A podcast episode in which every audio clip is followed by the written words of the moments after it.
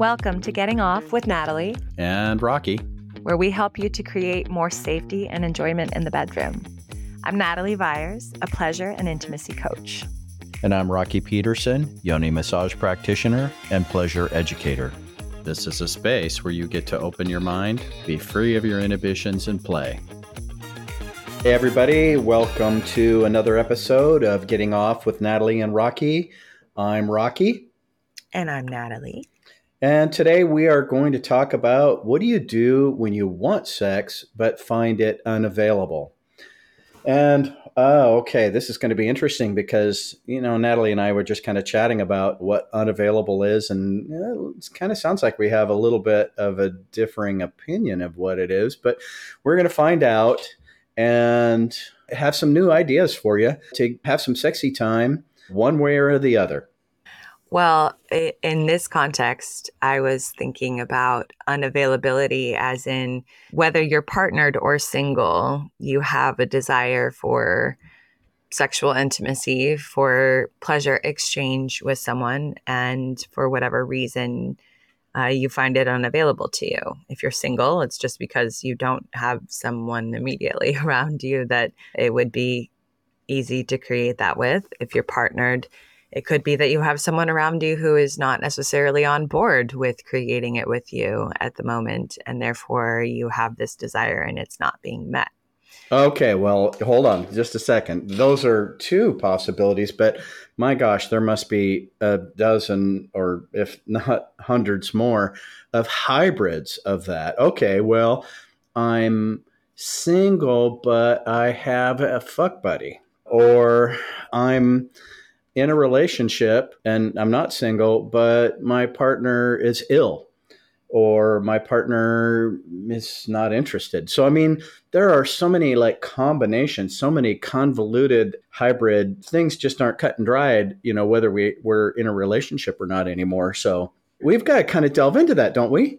Well, I think all the things that you just named fit into those two different scenarios of either you're single and, and there's no one around you where it's possible or you're not and you're faced with a situation where you wish it was possible with someone but there but there's not availability or willingness on the other side and i think part of why i wanted to bring up this scenario is because pretty much everyone who is either single or in a relationship experiences this because we can't have all of our desires met all the time, uh, especially when we're relying on things external to ourselves. Mm-hmm. And what is popularized in our culture and really normalized is kind of emotionally manipulating each other and abusing each other and trying to use each other to meet these desires. Uh, we have all kinds of creative ways of trying to compel others to give us what we want uh, without without really acknowledging to ourselves that that's what we're doing. And the reason why I wanted to have this conversation is because there's a really, really simple and powerful way to actually get what we want without all of this feeling of like trying to force it or having to work hard to get it. And this phenomenon that we talked about some in our last conversation, which is taking responsibility, total responsibility for our needs and desires and and not expecting others to consent to being responsible to those for us you know unless that comes from their authentic desire right? Sometimes in a partnership we have a partner who genuinely wants to be responsible for some of our needs. That's a beautiful thing that is a part of like receiving being loved. That's different than like us not really wanting to do the work to figure out ways to provide ourselves with the things that we're wanting, not really wanting to pour our own energy and our own awareness into what we're creating for ourselves, and instead looking for someone outside of us to give it to us. Okay, so this is going this is really going to be interesting, I think, because boy, there are a lot of people out there who you know want sex but are finding it unavailable. Mm-hmm. And what do we do? When we find it unavailable you know the the manipulation and the coercion and because what happens i think is by the time we get to the place where we want sex you know we're we're kind of feeling it more as a need now as the you know kind of just oh you know that would be nice. And when that need kind of crops up it's kind of like hunger. It, gets a little demanding. It gets a little bit i don't want anybody to feel like i'm suggesting they're desperate or anything but that that sensation can kind of some trauma comes up around unmet needs and it creates this urgency around it that that is actually more of a survival thing than it is pure desire yeah. So what we do is we kind of employ desperate looking tactics. Okay. And that is, you know, kind of being pushy, kind of being, uh, like you said, manipulative or it's strategy, right? Or, strategy. Or, yeah. I mean, all of that. It's for almost anybody. That's going to feel like pressure that isn't yes. fun, not and sexy at all. Anytime we are strategizing to try to create an outcome, it's going to be received as pressure it's going to be felt by the other person that that's what we're driving towards and and you know people are very very sensitive to feeling whether or not they're being pushed or pulled or compelled in a direction versus uh, lovingly invited in a you know in a space of safety and connection with each other. Those are really big differences. Well, yeah, if you're in a some some kind of a relationship that's, you know, loving and inviting, then this conversation probably would be a moot point for them because if it's unavailable, it's probably only unavailable for a very short period of time, right? And so it's like, okay, you know, in that case, if you're paired up with somebody and everything's normally pretty good and you find it unavailable for a little while, maybe in that case, you just go, okay, that's fine. I'm good for a little while. I could wait for my partner to, you know, kind of get on the same page with me. Yeah, I'll, I'll just slide in that in the partner scenario, part of taking total responsibility for our own needs, our own desires, and therefore our own pleasure is not pinning those needs on our partner and expanding our awareness to other ways that we can fill that particular cup, that particular need. What we experience as like a deep need for sex, it's not always that we specifically need intercourse in those moments. It's not always that, I mean, yes, we are hormonally driven to a degree, but we're also very complex, intimate beings, and we have emotional needs that drive us much more powerfully, I would say, than the sexual ones do. And so I genuinely think that part of why the drive is so intense behind men's sexuality is because it is layered with unmet emotional needs that come up whenever that feeling, that need for sex comes up. And so it, it becomes this like pressurized experience with all the feels and all the energy driving behind it and and like no wonder women receive that and they're like oh my god it's so much at once because it's really intense and i think that it's because men are carrying some of their trauma along with that sexual energy some of their fears of being rejected their hurts of, of creating insecurities about themselves and just like i don't think that the energy that we feel with that really like intense drive feeling is purely sex energy. Does that make no. Sense? Oh, absolutely. I mean, I I can I can vouch for an enormous amount of rejection in relationships and out of relationships. I mean, I mean, you know, you look at the dating scene, for example, you know, like online dating. And, you know, a woman puts up a profile and she gets, you know, 50, 100, 200 messages, right? A guy puts up a profile. First of all, he gets no messages. I mean, you know, rarely he gets messages. So he goes and he he crafts a message and blasts it out to a 100 women, right? Because he's got to, he's got to put out a big net. All she's got to do is throw her line in the water and she's got her fish he's got to put out a great big net because he is so used to so much rejection. He's just got to he's just got to do the shotgun blast and and see what you know what happens. So I mean that's kind of an indication to me of what men are up against.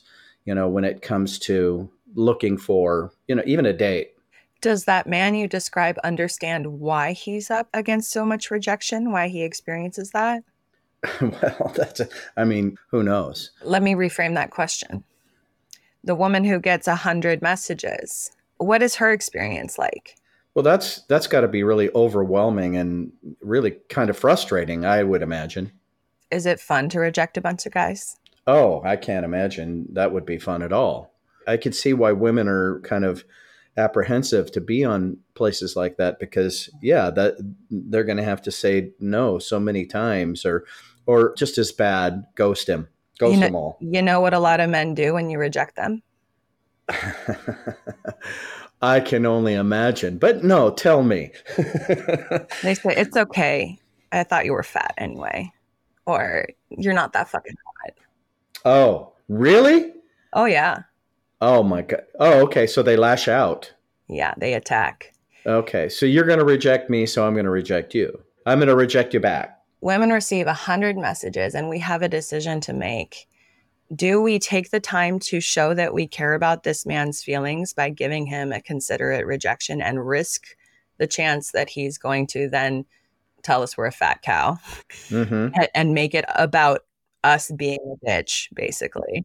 Or do we just leave him hanging there and not deal with that at all for the ones that we have decided are not a yes for us? Yeah, clearly. I mean, that sounds like the logical thing to do. Just leave them hanging. I have played with different ways to reject men. And like I feel for men and I understand it's got to hurt to be rejected. I have been rejected as a woman, as myself. So I, I've been rejected by girlfriends and by men. And I know that rejection is painful.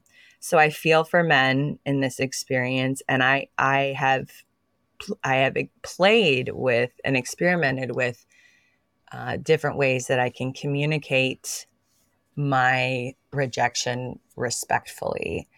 And the fact is, a lot of men are still so heavily focused on their own wounded experience that they cannot even receive a respectful no without being assholes in response and it's really like it's it's so treacherous out there in the dating app waters eh, when it comes to trying on these these connections that like a lot of women are they they just give up. They're like no that's not that's not the way that's not it's not worth it.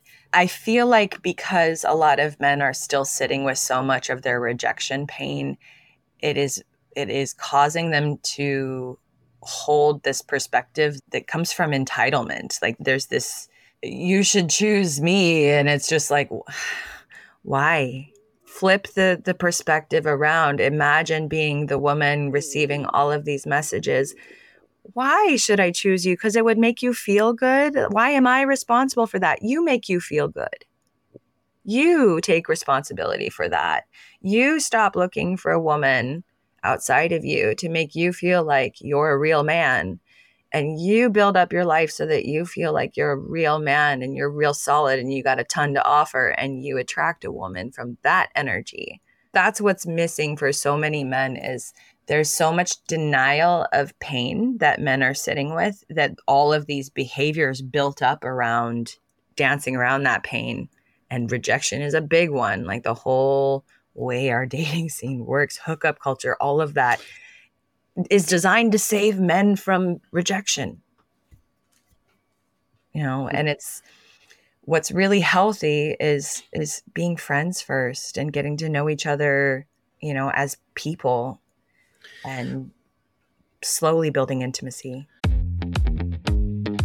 Are you excited to explore the world of pleasure? If so, head to gettingoff with natalieandrocky.com where you can choose your own adventure.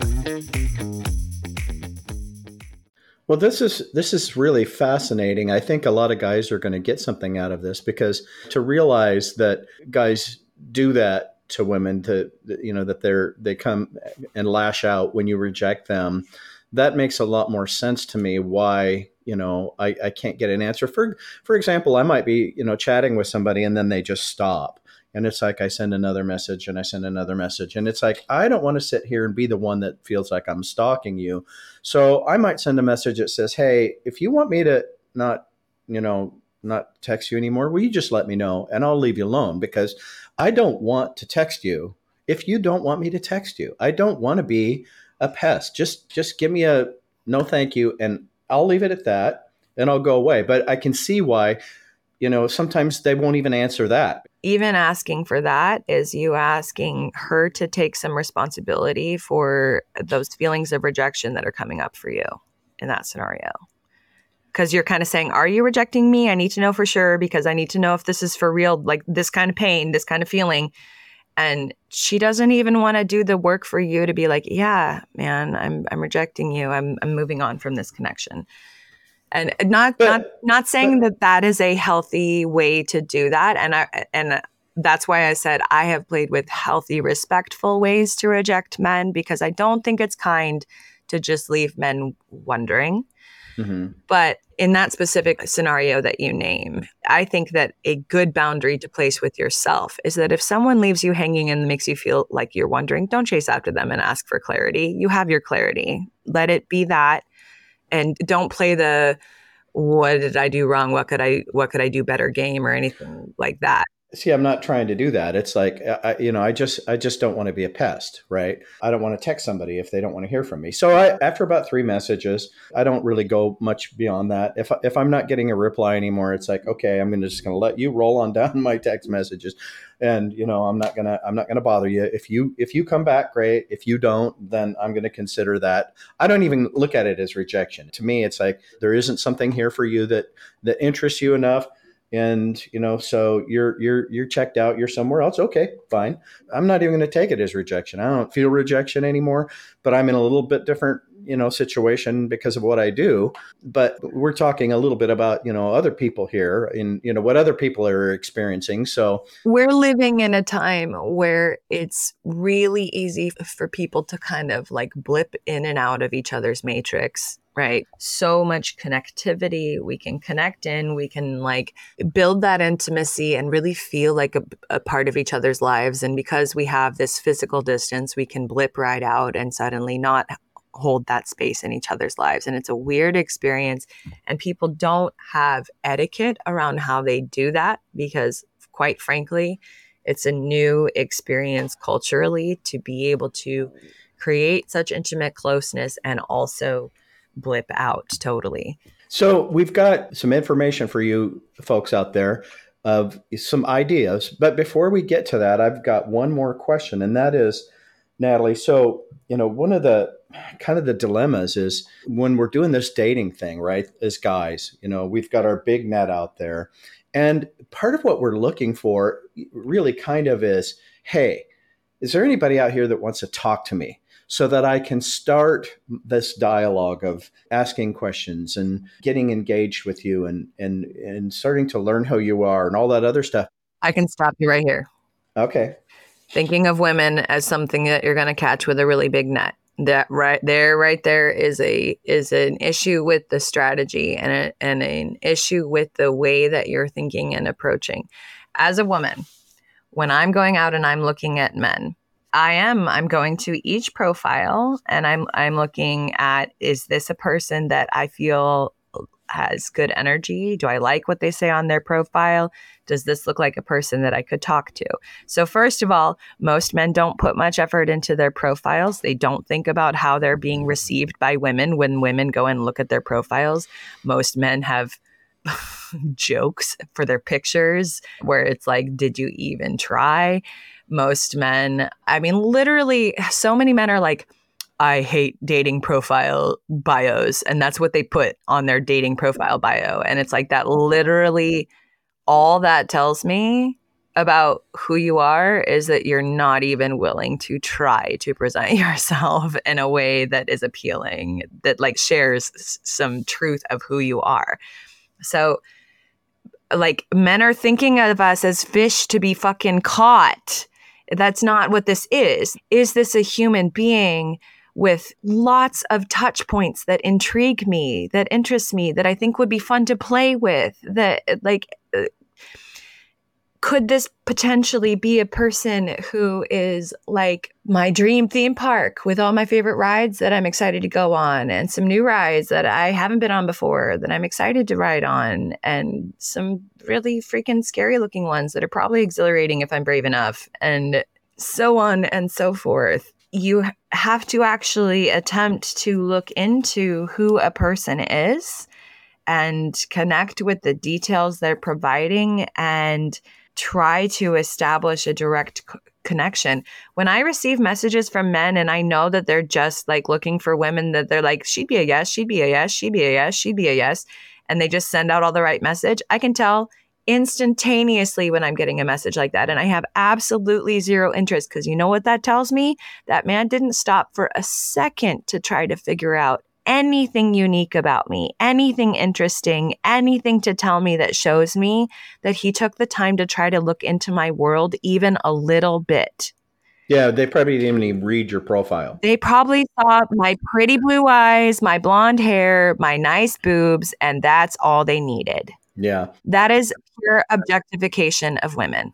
I've got some Craigslist ads out there for some other things, and I get responses on them and the response is like so so stupid because it's like look obviously you're asking me something that if you would have read my ad you would know the answer.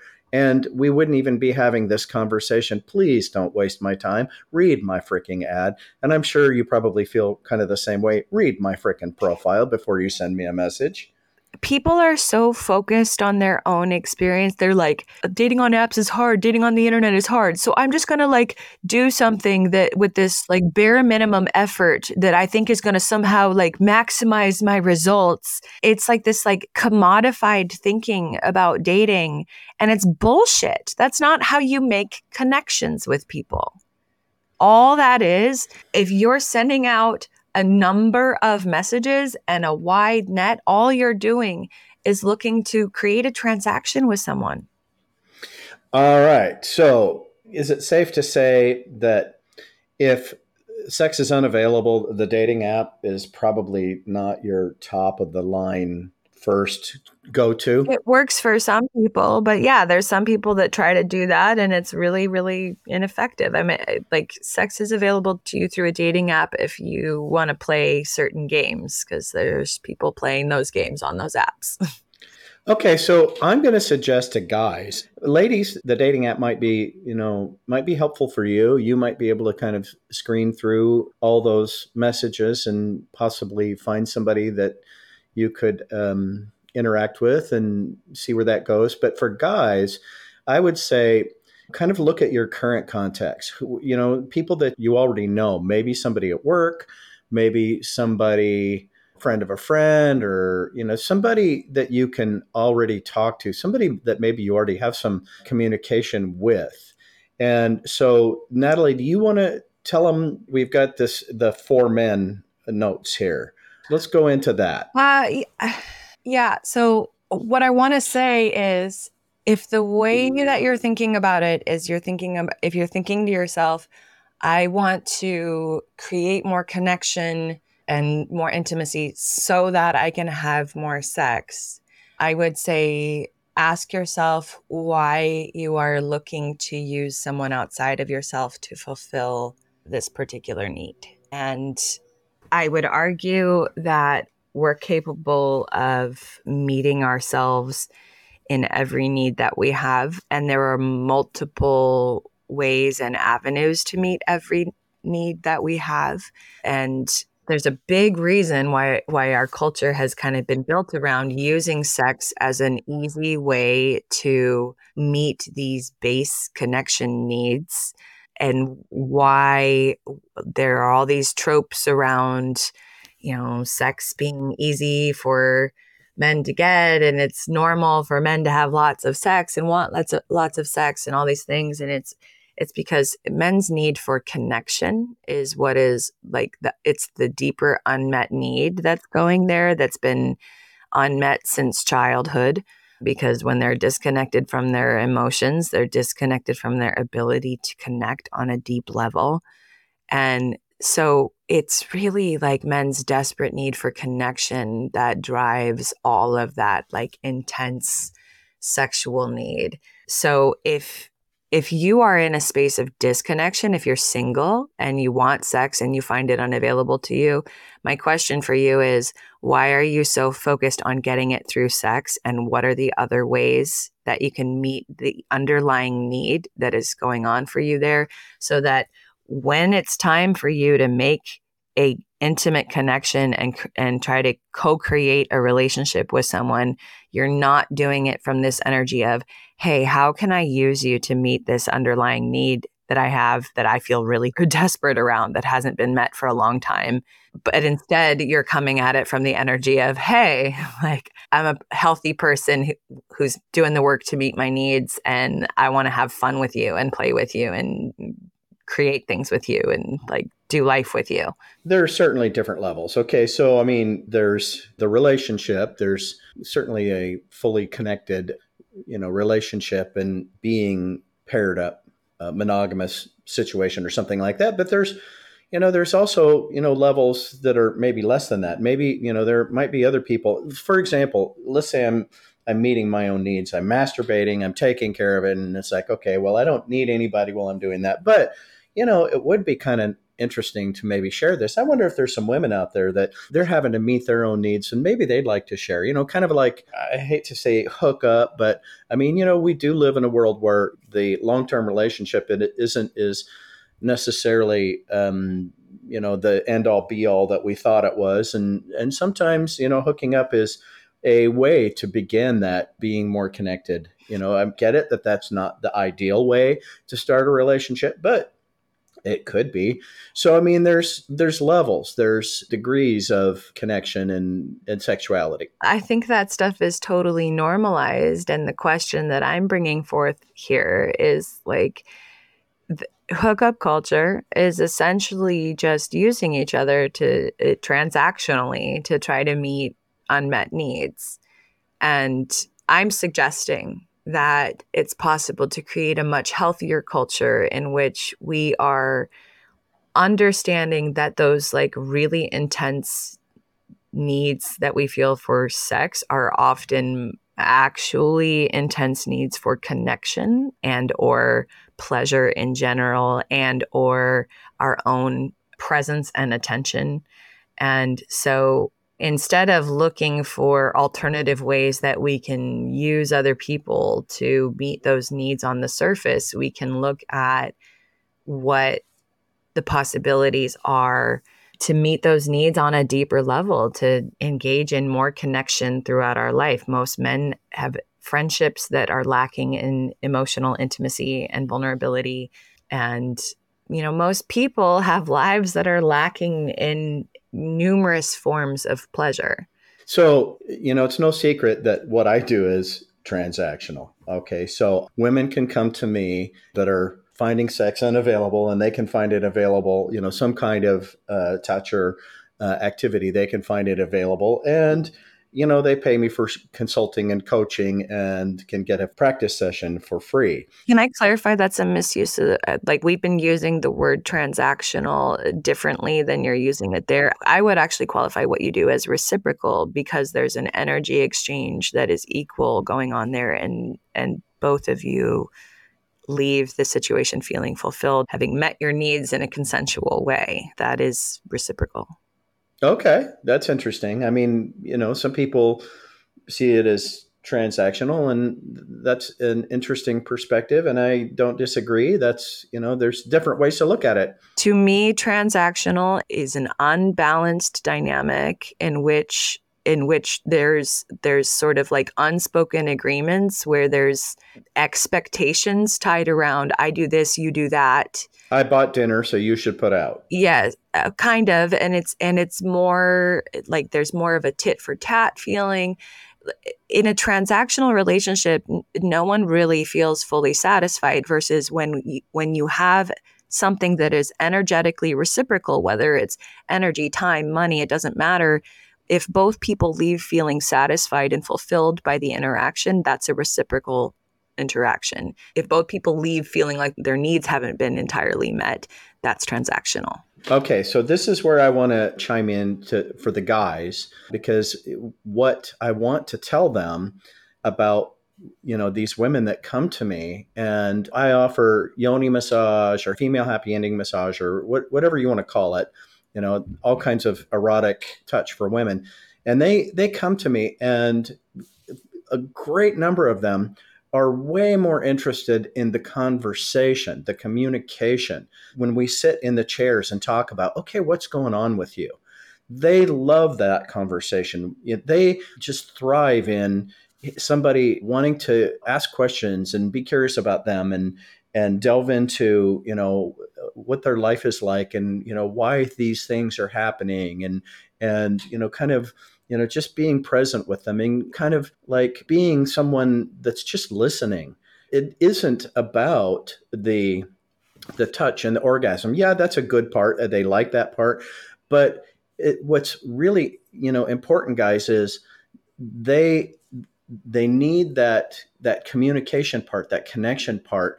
Then their body like relaxes and says okay now i'm ready for some touch yeah, again, I, I I think that line between like being strategic versus being intentional about creating connection. You know, you want to be careful about approaching connection with strategy, thinking it's going to get you a certain outcome. If you can just be present and hold the intention of creating connection, you know, what wants to flow from that interaction will flow. There's another possibility that came up recently. I had a conversation with a male client, and he was recognizing kind of on a on a deeper level in this conversation with me that we started working together because he's found himself in a point in his life where uh, where he's like I don't know I don't know what I want he's wondering what his direction should be right now um, and you know for men having a sense of direction is incredibly important. Having having something that they're walking towards and building is so life affirming and he kept saying to me i don't know i don't know i don't know. And i said uh, i really believe that when we say i don't know we're simply holding ourselves in a space of not knowing because we're affirming again i don't know i don't know. And instead what we should be doing is asking the question asking the question and letting the answer come. And um, as we were talking, I said, Where's your passion in life? And he's like, I don't know what my passion is. And our conversation revealed that the closest thing that he experiences in life to passion is what he feels during sex and what he creates in energy dynamics and role playing and BDSM and things like that. He gets to feel intensity and uh, and that is the closest emotion to passion that he experiences. And so, what he's been looking to create through his sexual relations is a substitute for this deeper need and desire he has. He must identify what his passion is in life so that he can identify what direction he, he wants to walk in, what he wants to build, what he wants to create. He until he taps into what makes him feel excited to be engaged and alive and to be here living and to have the opportunity to create. Of course, he's going to be kind of lost in this loop of just looking to create the highest sensation he can find through sexuality. But that's not the that's not the pinnacle of of human experience. The the whole reason I wanted to create this podcast in the first place is that we're talking about sexuality because I want to consistently remind you that sexuality is just a piece of who we are and our experience of pleasure and sexuality and intimacy deepens as we expand into and deepen into our experience of ourselves in our wholeness on our own and with each other. And so this man isn't going to find satisfaction in life until he finds his passion. You know, I this isn't completely in line with what you're saying, but what you're saying reminds me of this. So, I've I've coached a few young guys that were single and having trouble, you know, dating, and you know, they were, you know, a year. In fact, I've coached some women. I tell women the exact same thing. Okay, so uh, in fact, one of the uh, one of the ladies that you sent to me, I gave her this information, and it worked really well for her. And that is, so get out there in the world, okay, and take dating off the table for a little while, right? literally decide okay i'm not gonna i'm not gonna look for somebody i'm not gonna date i'm gonna go out and take care of me i'm gonna go out and have fun get out in the world okay you can't this doesn't work if you stay home but you have to go out go to the movies, go out for dinner, go out with anybody, go out with a guy, go, you know, I mean, go out with somebody that's the same sex, go out with somebody that's opposite sex, go out with somebody that you're not attracted to, go out with you know, somebody that you talk to, go out with your grandma, go out with your mom, get out there in the world and go out, out, with there yourself. and have fun go out with yourself. Well, I don't know how well that one works, but yeah, I mean, if you're out there having fun, go, you know, doing something. I'll speak a moment to dating yourself, like dating yourself, going on dates with yourself, going out to dinner and sitting in your own presence and your own radiance, going to movies by yourself and being in your own bubble, watching the movie, going on walks by yourself. Going on like little artist dates and checking out areas of town you want to check out, and just like focusing on being with your own being is a really important practice and exercise for women, especially if you want to practice feeling safe in the world and uh, feeling like it's safe to be seen, feeling like it's safe to be powerfully walking on your own. Date yourself. Like, don't feel like you have to attach yourself to someone else. So, there's something extremely powerful in turning off I'm available you know, I mean, you can't put the resting bitch face on. That's not what I mean. Okay. In fact, you got to turn that off. But you, you, know, you, you got to not have the, you know, I'm looking for you vibe. You know, it's the um, it's the on. I'm absorbed in my own experience and enjoying myself vibe. Yes, yes, and and that it, for some reason is just absolutely magnetic. So, like, there's a huge difference between taking yourself out to dinner and sitting there and feeling insecure and distracting yourself on the phone the entire time and not really engaging with anything outside of yourself and just trying to get through the meal as quick as you can and, like, say, okay, I did it. I took myself on a date. There's a huge difference between that and taking yourself out to dinner, keeping your phone in your purse sitting and ordering what you want off the menu and ordering the exact same thing that you would if you were there with the date.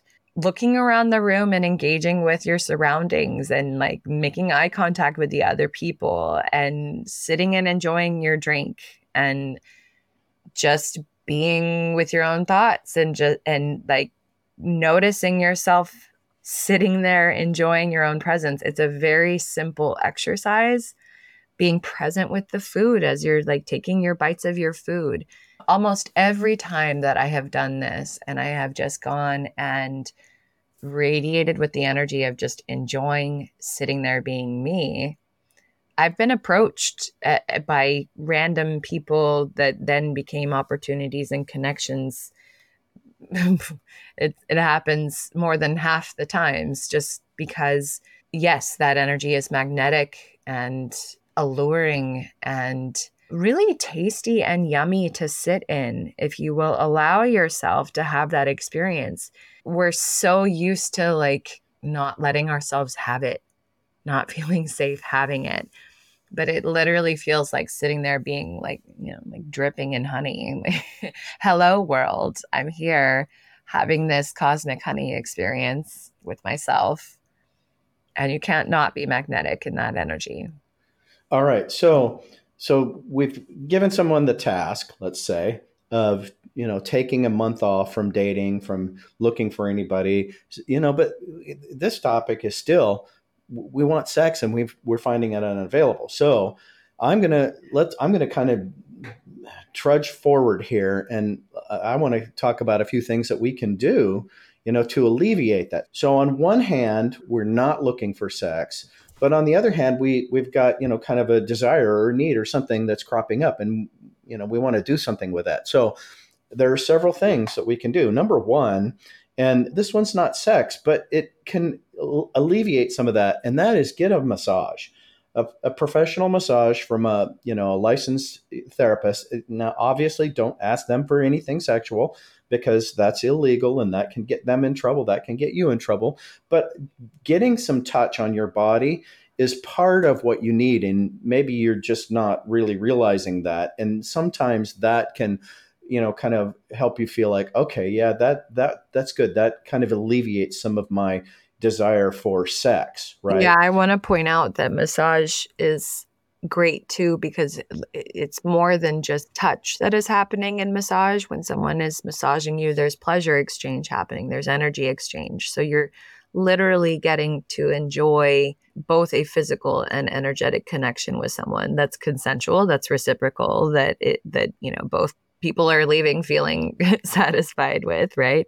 That right. that is also meeting a large part of that. It, it is a form of connection right right which is often the deeper need driving that sexual desire Absolutely. So the next one is masturbation. And it almost seems like, you know, that's kind of obvious.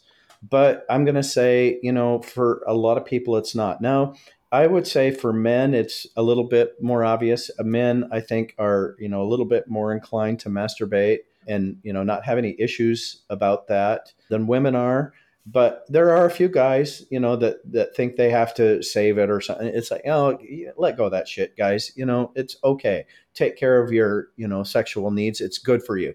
Ladies, there are a lot of you that, you know, that just don't believe that you should masturbate at all. Okay. There are women that tell me they never masturbate. They only have, you know, sexual activities with, you know, a partner and sometimes they're waiting months or years for this to happen. Lady this this is not good for you. This is not healthy to not you know let your genitals have some some touch and some uh, orgasmic release. You should be masturbating once or twice a week at least just for the health of your genitals. Whew. dear god masturbate! Do you disagree I here's what I want to say about masturbation. First, I want to I want to say back to men.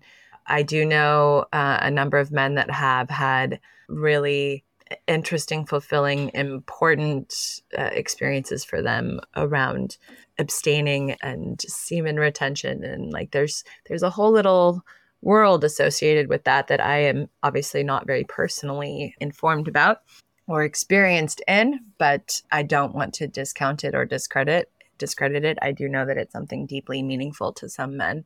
I want to make a distinction around presence while masturbating. I think, you know, we say the word masturbation and most people think throw on some porn and and whack it. And that's like such a huge form of disconnection. We're like mentally disconnecting while doing this thing to our bodies. Uh, we're like kind of like sending ourselves elsewhere while stimulating our bodies. And there's this opportunity available to us. Again, like I, I want to drive home this point that I really think that our deeper need for connection is what is driving so much of this desire for sex and we're missing out on a huge well of opportunity for connection by not being present with ourselves when we are pleasuring ourselves. So, you know, a, a, lot of people are like, I, I can't masturbate without toys. I can't masturbate without porn. I can't, I can't, I can't.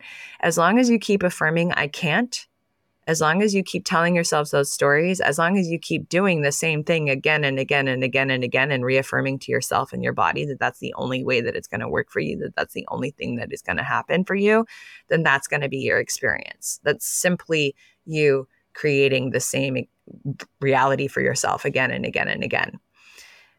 It is always possible to step back and create more space for ourselves to, for presence and new experience and new exploration and new sensation. And it really just takes opening up to that idea and and creating the time and space for it.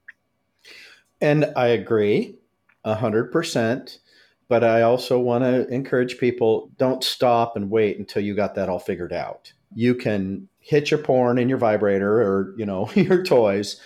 And still keep in mind that there you have growth that you can focus on too you can continue to like each time you do that you know like think about you know what natalie said and start thinking about being present and thinking about that maybe there are other options for you to delve into that are richer and more meaningful and more connected with yourself.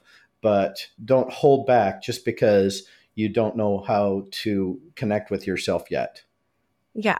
I also think there's you know lots of ways to explore with yourself. A lot of people are shamed out of self-pleasure at a young age and so that they they simply just don't have those initial explorations. Uh, some people only ex- have experienced pleasure through a partner because they've never been encouraged or like really understood that it's beautiful and important to have our own relationship with our own bodies and and how our own pleasure works being highly connected, consciously connected with our own bodies and the communications that are coming from it is like base level. Uh, that's a huge piece of connection that we're missing and looking for if we're, you know, obsessively looking for a partner for connection outside of ourselves.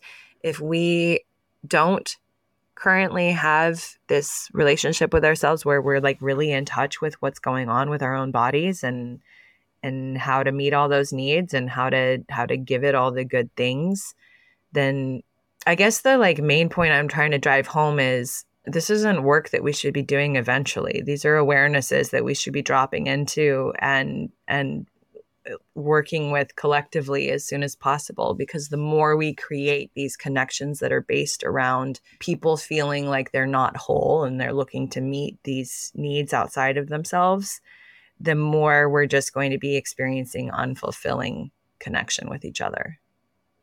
Well, and that said, you know, there are people like Natalie and I, and what we do is we help people get more connected and delve into this self discovery with our our coaching and consulting and workshops and practice sessions. So there are people maybe we're too far away from you or inaccessible somehow. Uh, there are other people like us that do this kind of work and similar things that can help you move along one way or another. And so I'm being a little bit hesitant about what I say here because there are workers out there that can help you with uh, uh, sexual activities that are you know kind of considered uh, on the fringes of society as illegal or immoral or something like that. And you know i don't want anybody to go out and get themselves in any kind of trouble uh, seeing somebody that's too far out on the fringes. But there is kind of a gray area where there are people that do yoni massage and different kinds of sex coaching and work and stuff like that that you know the the law leaves alone and allows free passage i guess you would say to those kind of people.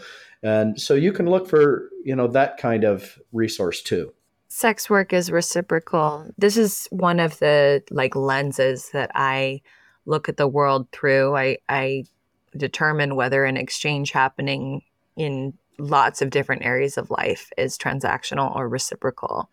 And I believe that anything reciprocal is good for us, anything that gives to both who are engaging in the exchange.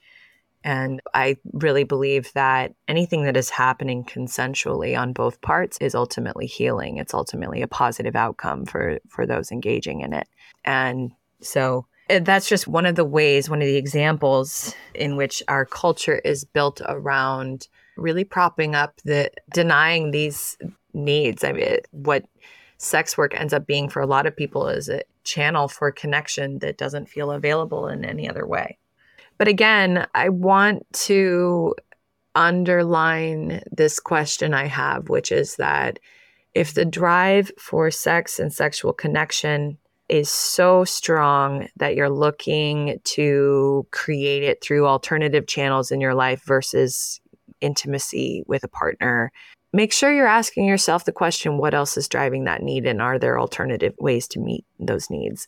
I would argue that many of the people engaging in sex work exchanges are not meeting those underlying needs in other ways. They're simply using sex as a band aid, much like my friend was in creating the passion using his sexual exploits instead of finding passion in other areas of his life. We are meant to be connected in a rich and varied way throughout our lives. We're communal beings. We're meant to have a lot of things plugged into us that we care about, that feed us, that resource us. And so many people are wandering around so disconnected, so traumatically independent, and just aching with need. And sex isn't the solution. Using sex as the solution is feeding the same experience, like the same pattern. And the solution is connection and, and connection with ourselves, first and foremost. So that enables us to connect more deeply with everyone and everything outside of ourselves. I loved what Damien said a couple conversations back around so much of attraction actually being intimacy avoidance because we are using these things that we have these strong desires for outside of ourselves to distract ourselves from these deeper gnawing needs that we are experiencing. Well, I can hear a little crowd of men on my shoulder going, Give me the band aid. in the inside of me, a little piece of me is thinking that too. But at the same time, some of what you're saying kind of reeks of monogamy, right? And I don't think that that's what you necessarily mean but that that's kind of the some of the impression that I get. And it's like, oh yeah, give me the band-aid. I like sex. I, I'm okay with it just being, you know, a fix for now. But the truth is, I really do like the connection that I've created. You know, I guess you would say I've got a few kind of relationships. I don't want to say I'm poly, but you know, it probably would look like that to somebody. But it isn't that it's about the sex. There is that. I like that part and that kind of has a band-aid effect but i really do like the connected part the intimacy part the knowing someone part and everything that goes with that that makes it so much better I think when you do the work to become a person capable of deeply intimate connection, you are then capable of deeply intimately connecting with anyone who matches you, who's available for that level of connection, which for mm. some people, the desire is a single, deep, devoted connection. And for other people, it's multiple, deep, devoted connections. I don't think there's any reason to restrict it in that way.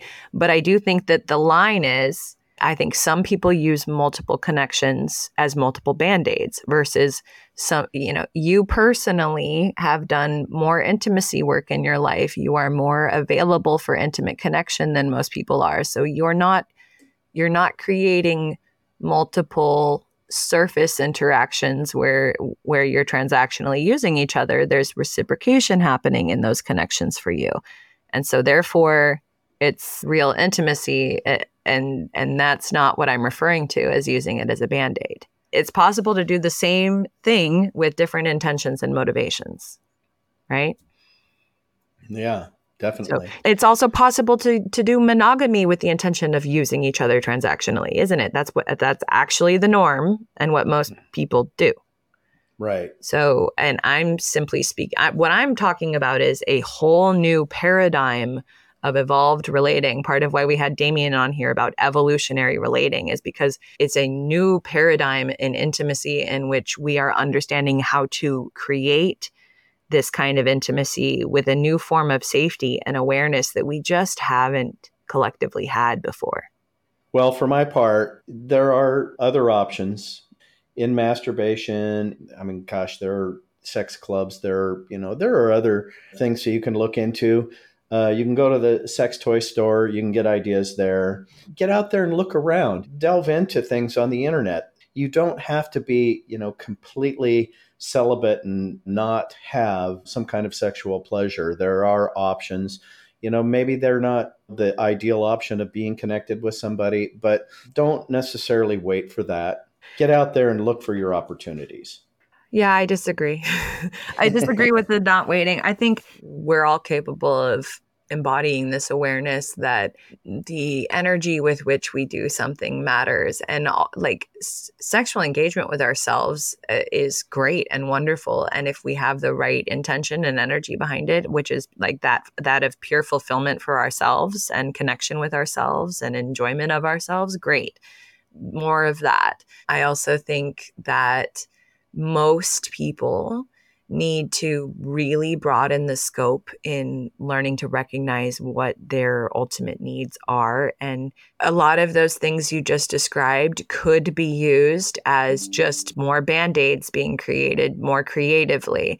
And so the, the question is Are you engaging with your sexuality from an empowered place of I'm giving this to myself as an act of self love and enjoyment and just like enjoying being me?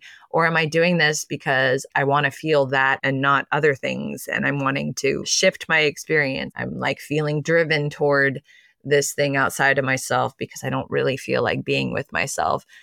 Or I'm like trying to avoid this much deeper feeling void, which is that I really just am lonely and and want to be deeply connected to, and am and am looking for that to be met. When we're really wanting sex and finding it unavailable to us, the question should be how else can I connect to me? How else can I experience connection with myself, with other people? How else can I actively, actively, through action, people, not just thinking about it, not just intellectualizing this, but how can I actively give myself the experience of more connection in life? And actually trying to meet those sexual needs through alternative routes that are healthy, that are addressing the that deeper root that that got disconnected at such a young age. Like we really, really are just craving being seen and held and dealt with in our truth. and this is why we call it Getting Off with Natalie and Rocky because we discuss this stuff and so much more.